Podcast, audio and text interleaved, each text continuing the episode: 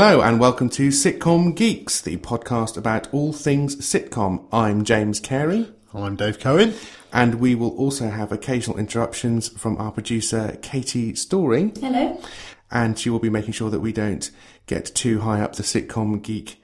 Uh, I don't know what the uh, sitcom geek what. She'll be making sure that we don't get too high up our own sitcom backsides. Yeah. I think mm. that's probably the only way of putting it. This is a podcast about sitcoms, writing sitcoms, the technical, boring business of making sure your sitcom doesn't stink. And today we're looking at larger than life characters. And uh, this is something that I've uh, spoken to uh, Dave Cohen quite a lot about.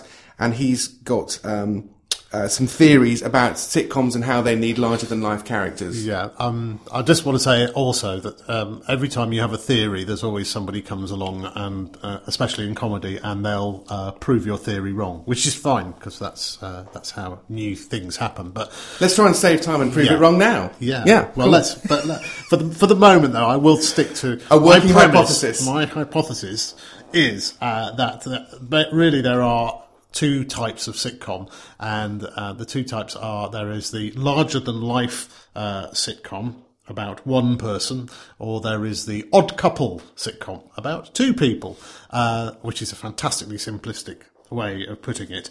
Um, so today we're going to look at larger than life, and for the the odd couple two people show we're going to look at on a future podcast, yeah, right? Yeah, cool. That's right.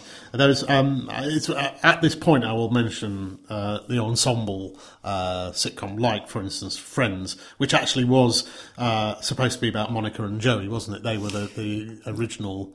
Uh, Apparently so. I went to a workshop quite a long time ago where they had one of the early writers on the show, and they all thought this show is going to be about Monica and Joey. They are going to be the hot couple and they are. I think that was the only romantic arrangement which didn't actually, didn't actually, happen. Yes, in the whole in the whole ten or eleven years of the yeah. show. Yeah. So, um, so even the ensemble uh, sitcoms are not necessarily ensemble. Uh, the the it crowd is another one, or the IT crowd, which however you pronounce it. Uh, that that's got three larger than life uh, characters, but again, I think a show like that is an exception um, that proves the rule. Um, so, yeah, characters who are larger than life. I mean, literally, in, uh, in the case of Miranda, which of course show that you've you've written on uh, James, and um, you know, literally, metaphorically, physically larger than life. And I, actually, I, I often wondered when I was watching Miranda if if there was something about the sets that they'd been made to look.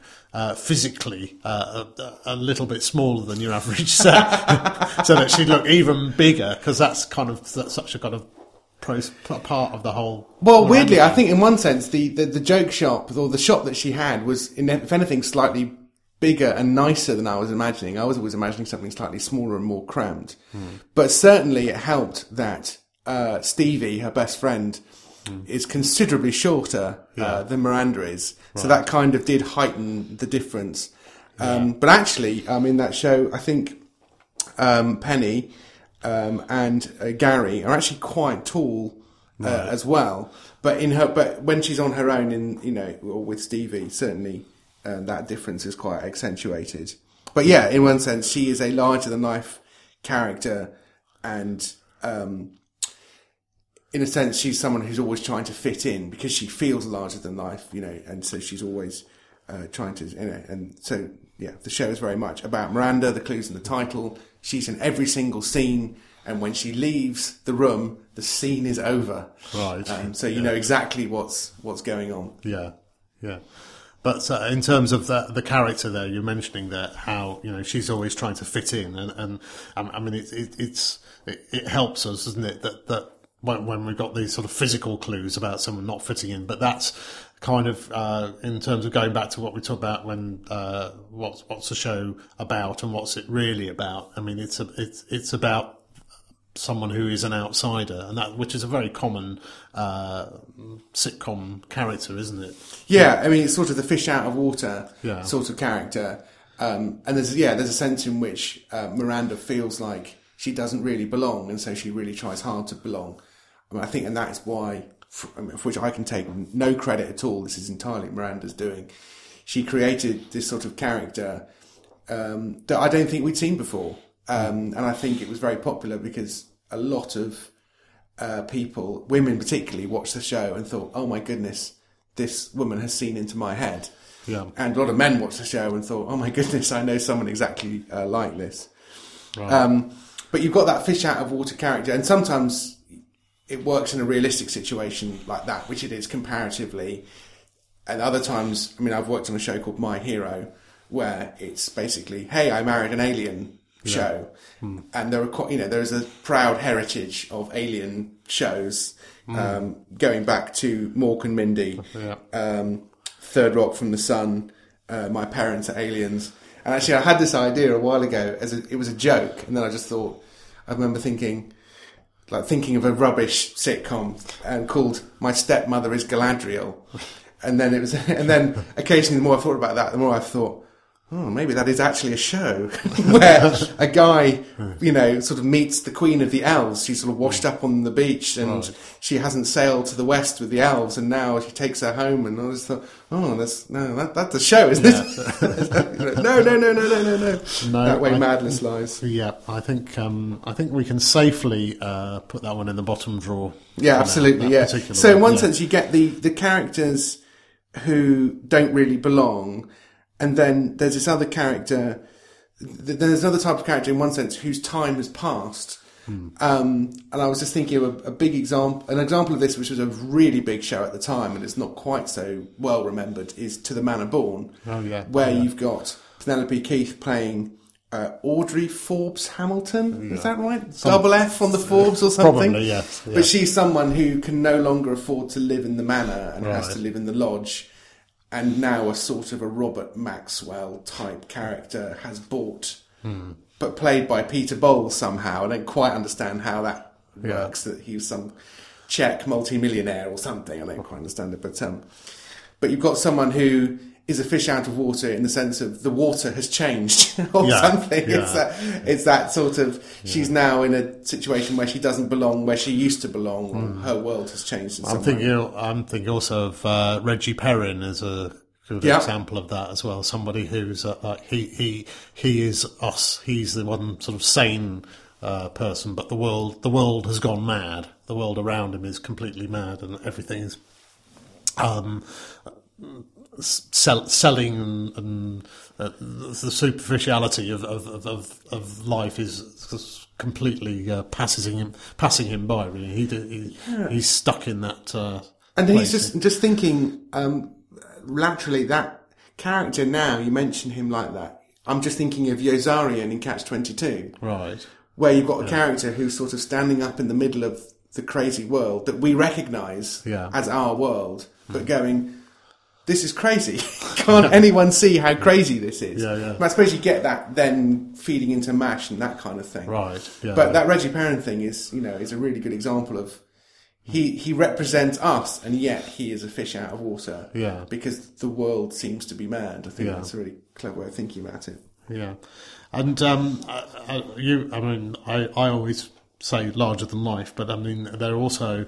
Um, it's one step further to actually say, well, these characters aren't just larger than life. Some of them are like complete monsters, really, aren't they? And uh, the the monster is a, as as a sitcom uh, character, as the main sitcom character. Is, uh, Yeah, it's sort of. I wonder if if it's if it's two categories or one. You know, and I think it probably is two categories because you've got your larger than life character who is an accentuated version of us, maybe, or an outsider or something. But then there's the monster, which is someone who's sort of just completely off the chain in terms Yeah. of exaggerated or. Um, I don't know. It's difficult, isn't it? I mean, who we, who are we thinking of in terms of monsters? Well, obviously David Brent is the uh, one who kind of springs to mind, and kind of I suppose Alan Partridge, uh, as in Yeah. son, you know, uh, I'm thinking father, godfather of David yeah, Brent. Yeah, absolutely, yes. Um, I'm thinking uh, Hyacinth Bouquet Yeah, as a monster. I mean, is she larger than life or is she a monster? I mean, I, I, I would say she's a monster because she's Yeah. she is absolutely deranged. yeah, Um, and yeah, that's yeah, that's kind of interesting. and Basil. What would you say, Basil Fawlty? Basil Fawlty, he probably is a monster. And then, and then you- well, you've, you've sort of got Basil Fawlty, and you've also got Victor Meldrew. yeah, and they're sort of mm, people who are driven to the edge and are almost forced to behave like monsters. Right. And yet, if you said to them, "You're a monster," they they would they wouldn't understand. They would say, "Well, I'm I'm an entirely reasonable person." Yeah, and maybe uh, there, there's there, and and I suppose if you include um, Larry, Larry David, as in the the character played by Larry David in, uh, in Yeah. Curb, they're they're the characters who they kind of um, they they just don't have the sort of social um, capabilities. I'm, I'm, I'm wary of saying characters being on a autism spectrum, but I mean there there is definitely a sense that these characters that we've discussed, they have, they don't have a, a self-awareness, do they? They don't have an ability to, uh, they don't have some social communication skills. I think I mean a good, really good case of that, where because it is a it is often quite a, a lazy thing to say, and you're right to be hmm. reluctant to say that somebody's somewhere on the spectrum, hmm. um, because David Brent um, is a really good example of someone who who isn't, but who who just has no self awareness. Hmm. Um, in a very, very believable way. I think Yeah. one of the reasons that show was so successful is because it absolutely nailed a character that we really do recognise. Um, so it is completely believable, and yet, it, you know, he really is an extreme uh, character. Yeah, you, I mean that's a, a, an interesting thought, really. When we say saying about you know the monster character, it's like it's you know well you think yeah this is sitcom, it's telly, it's exaggerated, isn't it? It's not like real life, but actually you're right. There is a sense, isn't there, that that, that these people they're bit they are familiar to us, aren't they? Sometimes. Yeah, that's true, and and that's because you know, and I think that maybe that's one of the reasons that um, if you're starting out writing situation comedy, or even actually if you've been going a while, you you can sort of shrink from writing stuff that you think is cliched or over the top because it can feel a bit desperate or broad. But actually, I mean, in the in the first instance, your sitcom needs to be clear and understandable. The audience need to know who is the who are the main characters and what is what are they trying to do? What are their points of view? What are they like? And so you do need an instant recognizability, mm. which you which you get with David Brent in a way that doesn't feel over the top or monstrous. And that's why I think it is probably mm. such a such an impressive show because you know you have other characters who are much more over the top, like Hyacinth Bouquet, mm. and you think, well, no one's really like that, but actually they are though. I mean, we we all have. Every family has someone. I'm sure Katie has this, and um, where there is a member of the family who has just decided to be way posher than everybody else. Um, my- me. Oh, that's you. and the rest of the family are going, oh yes, that's Katie. She yeah. likes to be posh. Um, my um, my wa- Katie, the producer. She's a producer now. Ooh, yes. my um, my uh, my wife's family have a, had a great auntie who who died recently, aged about 107. Um, but she was much more well-to-do, I think, in terms of want, just wanting to be like that. And I've, you know, got other relatives here and there who are sort of they've just decided to be like that. So when you actually stop and think about it, you think, well, these people uh, do actually exist. Um, and actually, even the real monsters, the absolute monsters, exist in real life too. I mean, you you get them as you know football managers. You know, Alex Ferguson and Jose Mourinho. They are real people. They actually existed, um, and you get that uh, particularly in sport. You mean like Geoff Boycott? Geoffrey Boycott. My hero. He's a hero. He's oh, yeah. Well, it's my fault. I was born into the Leeds and and uh, just at the time that his uh, cricket career started. In fact, the first his first century, I remember, was like slow hand claps on his home ground. That was my introduction to Geoffrey Boycott. Yes, he's a uh, he is a very good example. I, I mean, the other thing to, to say about these people is yes, uh, they, they might be the famous people, or or like you say, people in your family. You you think, well, that couldn't happen.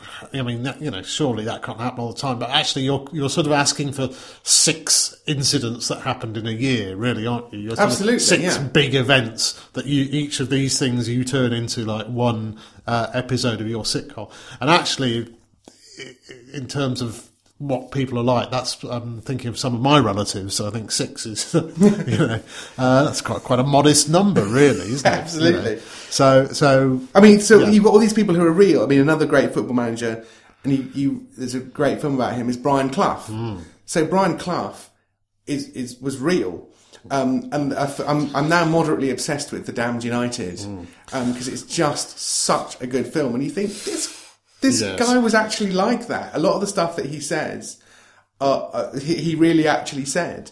And you, you know, and you, you also get them on TV. You know, you- Gordon Ramsay is real, Alan Sugar is real, Simon Cowell is real, and I know they're sort of televised versions of themselves, but you do get the sense that that they are like that, and that's fine.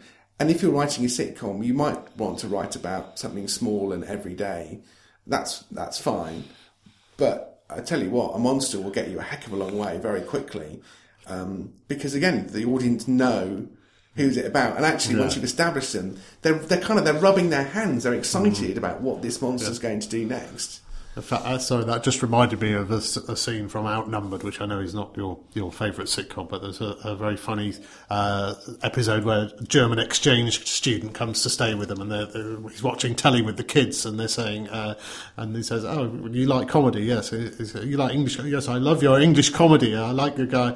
Uh, what's the guy? Ricky Gervais. Yeah, he's very funny." And he said, "And that and that other man, he's really funny. The the the, the blonde man. He plays he plays the uh, the mayor of London. Yeah, no, no, no, no, that's Boris Johnson. That's a real person. No, no, no, no. He's com- comedy. He's got he's a really funny. We love him. So funny. Um, Well, there you go. Yeah. Boris Johnson Yeah, is, exactly. is is real, and that's why you know these satirical shows can often you know uh, sort of almost struggle to top Hmm. the the. The, the reality of it, it's hard to write stuff for Boris Johnson that Absolutely. isn't already that he hasn't already actually Yeah. said. Um, so uh, so yeah, and these these these monsters. But actually, I think you had an interesting observation about them, um, about about how um, about where they come from and how they originate.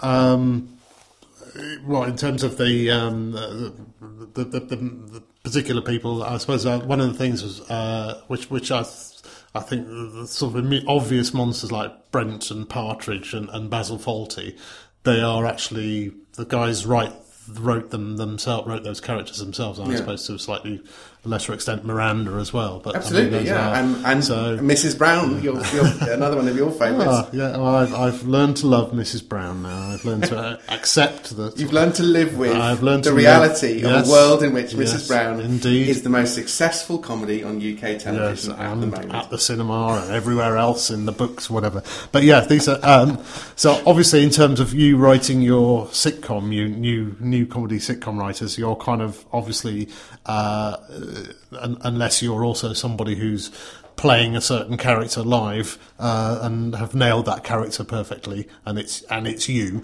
um, then or an exaggeration of you, but that's probably not most of you. So, so you're going to have to kind of settle for somebody who's a bit like that, or a bit like the some someone you know. Yeah. Absolutely. But no, it is interesting. Yeah, the number of the number of characters who are larger than life. Even going back, like um, uh, Edina from Ab Fab, um, and that you know actually is quite a long way back. There's a lot of these monster characters are by writer performers. Yeah. Um, that's a really really interesting observation. I mean, that's another area that we we um, we have discussed at length before the the writer performer and the sitcom and uh, where that where that takes us. We, we that's for another Yes, another podcast I for that think. one, Yeah, yes. yeah. One The uh, scourge of the writer yeah. performer, we'll call that. No, no, no, we won't call it that one.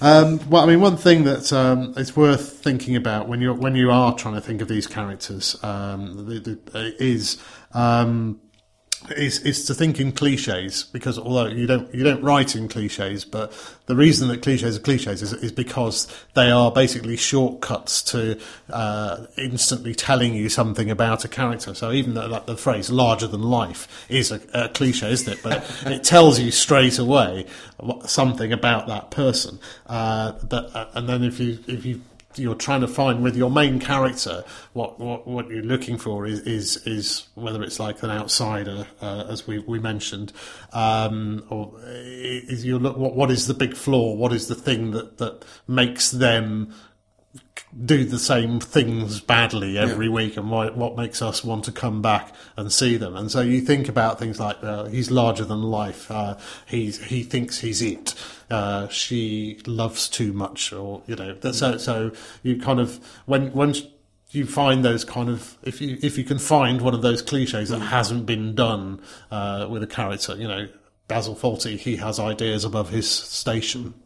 It's probably Yeah, I think it's a really. But I think that brings us on to some extent to understanding your monster, um, because you know we're gonna when we will go on to talk in a moment about a different type of comedy character. But whilst we're still on the monster, I think it's easy to just sort of create a monster and have them stomp around the place shouting at people. But actually, the the reason that our monsters are monsters is because they are pushed to monstrosity because they think that they are misunderstood, and I think it's just working out you know, there's loads more to be said on character, but asking what your character wants out of situation. Mm-hmm. Um, who is your monster? What, why are they a monster? I mean, Victor Meldrew isn't a monster. He's really good at being angry, but actually, the thing he hates most, which is an entirely reasonable thing, is he hates being overlooked. Hmm. I mean, in the first episode, he's a security guard who is made redundant and replaced by a uh, box. yeah. You know, it's like, well, there you go. You're now out of work. We've replaced you with a box. How do you feel about life now? Um, Basil Fawlty is another great example. You know, he he is driven to demented comedy behaviour because he is a snob who wants to run a classy hotel, and he is unable to do that um, because he's not very good at running a hotel, and so therefore he's permanently cross with people because he's permanently cross with guests because they're the wrong kind of guests. He wants to run a classy hotel, but he doesn't have classy guests, and so he's Apart from, apart from the one who turns out to be a con man. Yes, that's right. He, Lord- you know, he Lord fawns over this man who's a lord, and then he was discovered to be Yeah. a, a fraud. Yeah. Um, but I think that's another good question to ask, which is a, one that I've learned from you, Dave, where you say the world's worst. You know, as a, as a sort of a, as a sitcom character, Yeah. it's the worst something in the world. Yeah. You know, is another good way of thinking, especially if you've started with a situation or a setting or a place. You think, oh, let's set a hotel and set, set a sitcom in a hotel. Right, who would be the worst person in the world to run a hotel? Um, but they didn't need to answer. They didn't need to. a- John Cleese didn't need to ask that question because he just stayed in a hotel, which was run by a guy who was completely overcranked, um, and they sort of ended up with with, Yeah. with Basil Fawlty. Right. Um, uh, and so, so, I mean, I'm, I'm still, I'm still prepared to stick with calling these people larger than life. I, I think, but but um, to, to to come on to to another type of larger than life character, and I think this is definitely something um, post Thatcher characters, I would say, um, and it's, that's There you go. There's a larger than life character, Yeah. Margaret Thatcher. Well, who was not fictional, no, that's true. Yeah, yeah. unfortunately for some. No, but uh, and in fact, I was reading uh, something today on Jon Snow saying how he used to uh, fancy her when he interviewed her, which is just kind of done terrible things to my head. Just putting all those that together. Um, but uh, yeah, the opportunist, basically, the character who's you know who's up for a, a, the, the the the chancer, the you know the sort of that that they're they're kind of in it for themselves. Uh, and, and, and all these characters were from the sort of the 80s and 90s, really. So you've got like um, Blackadder, um, Father Ted, Del Boy, and actually also uh, um, I've forgotten his name now from uh, Minder. Um, the, Oh the yes, George um, Cole. George Cole character. Yes, yes, that's right. Uh, and Arthur Daly. Arthur Daly, of course. How could I forget that? Um, you you mentioned Fletcher as one of them. Yeah. I think maybe he's. Uh, I suppose, like you say, it's little victories more. But the, these other guys, these the these are. He's an opportunist. Yeah. In prison. Yeah. So he'll make the most of any opportunity in prison. Yeah. So you know the one I watched the other day where Hmm. it was we're going to go and dig some ditches. He just thought, right, how can I turn this to my advantage? Yeah.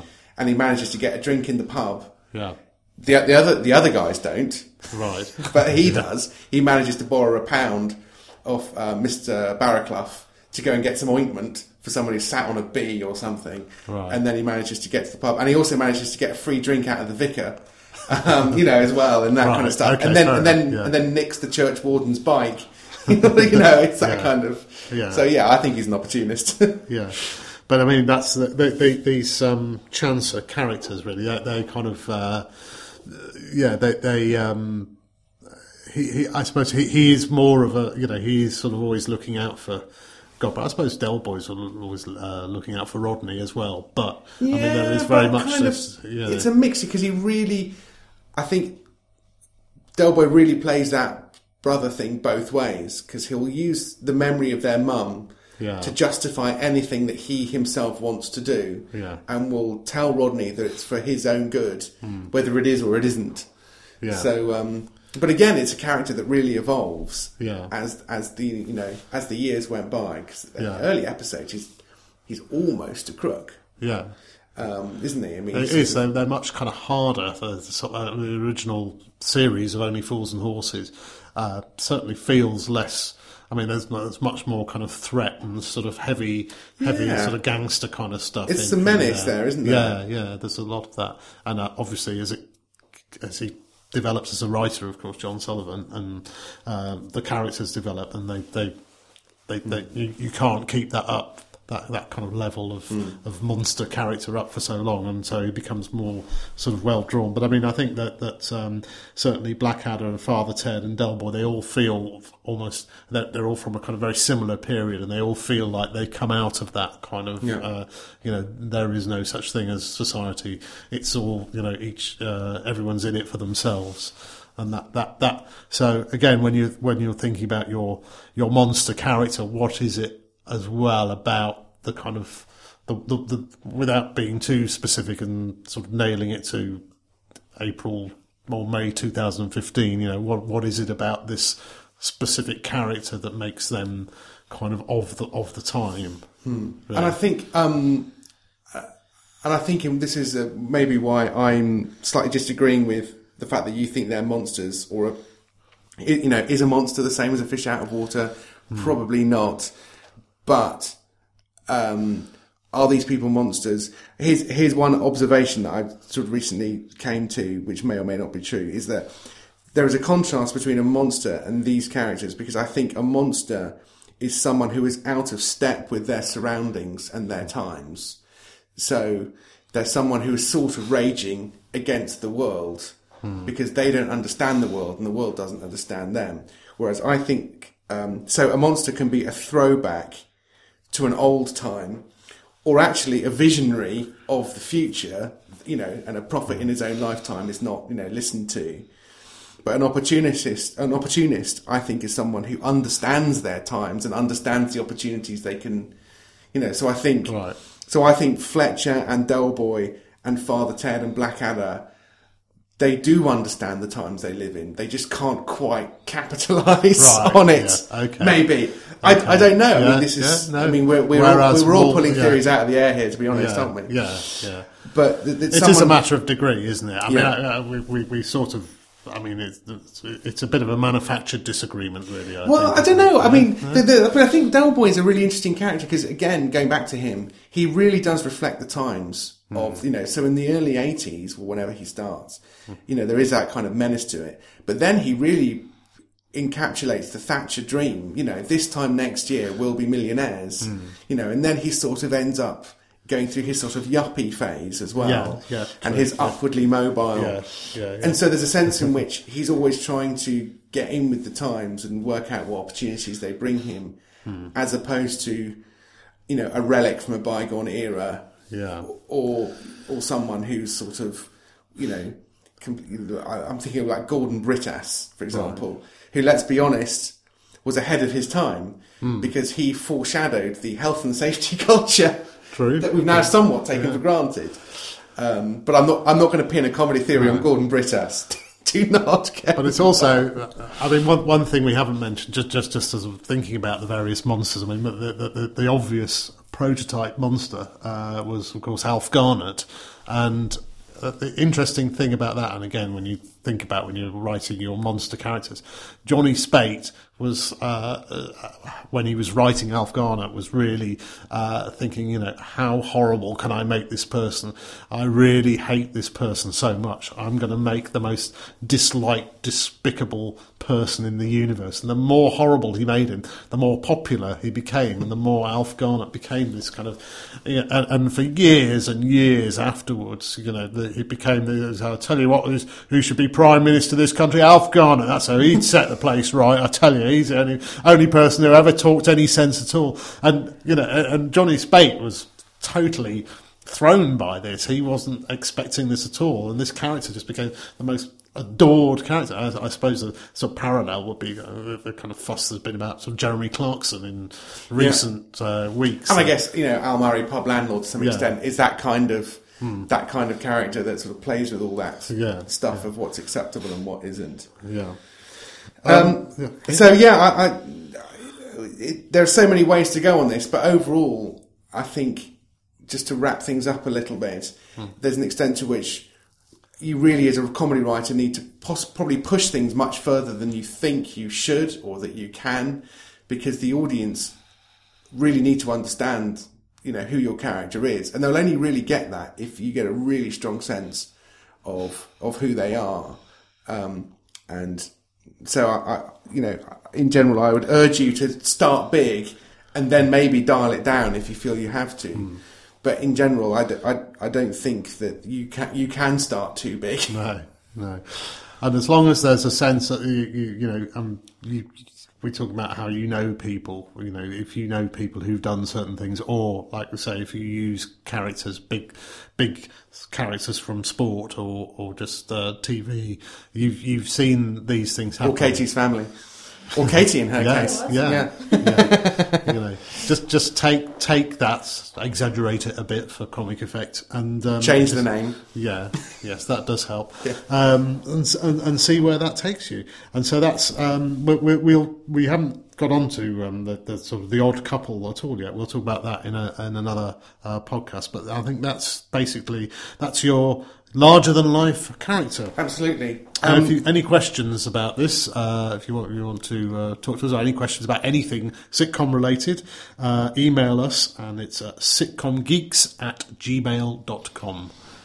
Great. So, uh, before we wrap up, finally, uh, we're talking about what we're watching at the moment.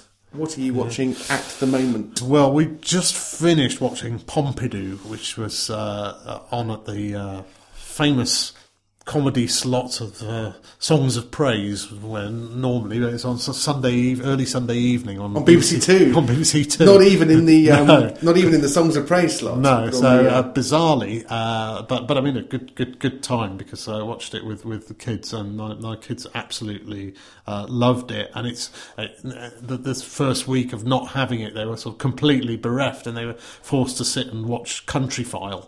Um, There is nothing wrong with Country. No, there's nothing wrong. But when you're hoping for Pompidou, yeah, yeah, they're very much not yeah. the same. Matt, basically, Matt Lucas uh, playing a character sort of loosely based on the character he used to do in uh, stand up, uh, Bernard Chumley, but it's uh, it's more a sort of character, uh, a bit like Hyacinth, uh, not Hyacinth, a bit like uh, Audrey fforbes-Hamilton. Uh, Yes, a fa- fall- faded grandeur, isn't it? fallen on hard times, lives in a caravan at the bottom of the stately home with his with his uh, with his faithful manservant and his faithful dog, and uh, it's a silent comedy, although there's lots of grunting, very much uh, very reminiscent of the uh, Ronnie Barker uh, Futtock's End, I don't know if you remember that, but uh, um, so. Um, It's probably still kicking around on iPlayer for a yeah, yeah, weeks. but it's great. The kids absolutely adored it, and um, I, yeah, I, I I thought about showing it to my kids who are probably a bit too young for it. Yeah. I just watched it for my own enjoyment. I watched the first one and really enjoyed that, and I haven't got around to watching the other ones yet, but I certainly plan to do.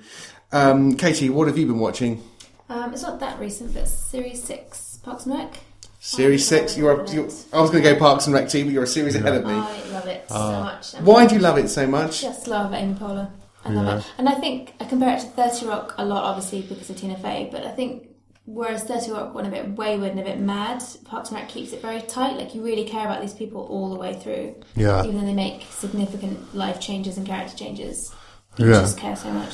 And it's it's a small world, isn't it? But they manage to every episode that I, I've, I've I'm sadly uh, watch it on BBC Four or BBC Two, so I sort of pick up episodes here and there randomly. But every time I've watched it, it sort of goes. It, it, the, the, the main characters uh, are put in put themselves or are put in serious jeopardy every episode. It's all it's completely believable. But it's just And yet, they are actually larger than life characters. In fact, all of them are larger than life.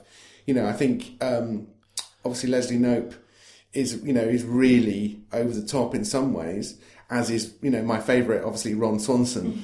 um, but actually, again, if you worry too much about that. You really don't need to because as the episodes progress, they are humanised every single time. Even even Stone Cold libertarian Ron Swanson is actually uh, a very warm-hearted friend to Leslie and gives her really good advice whilst trying to pretend like he really doesn't care. um, but I'm a serious behind you, so maybe this all goes out the window. But um, No, I no, no, suspect actually, it doesn't. Really, um, consistent. Yeah, Consistently so good. it is consistently good. I've also been watching.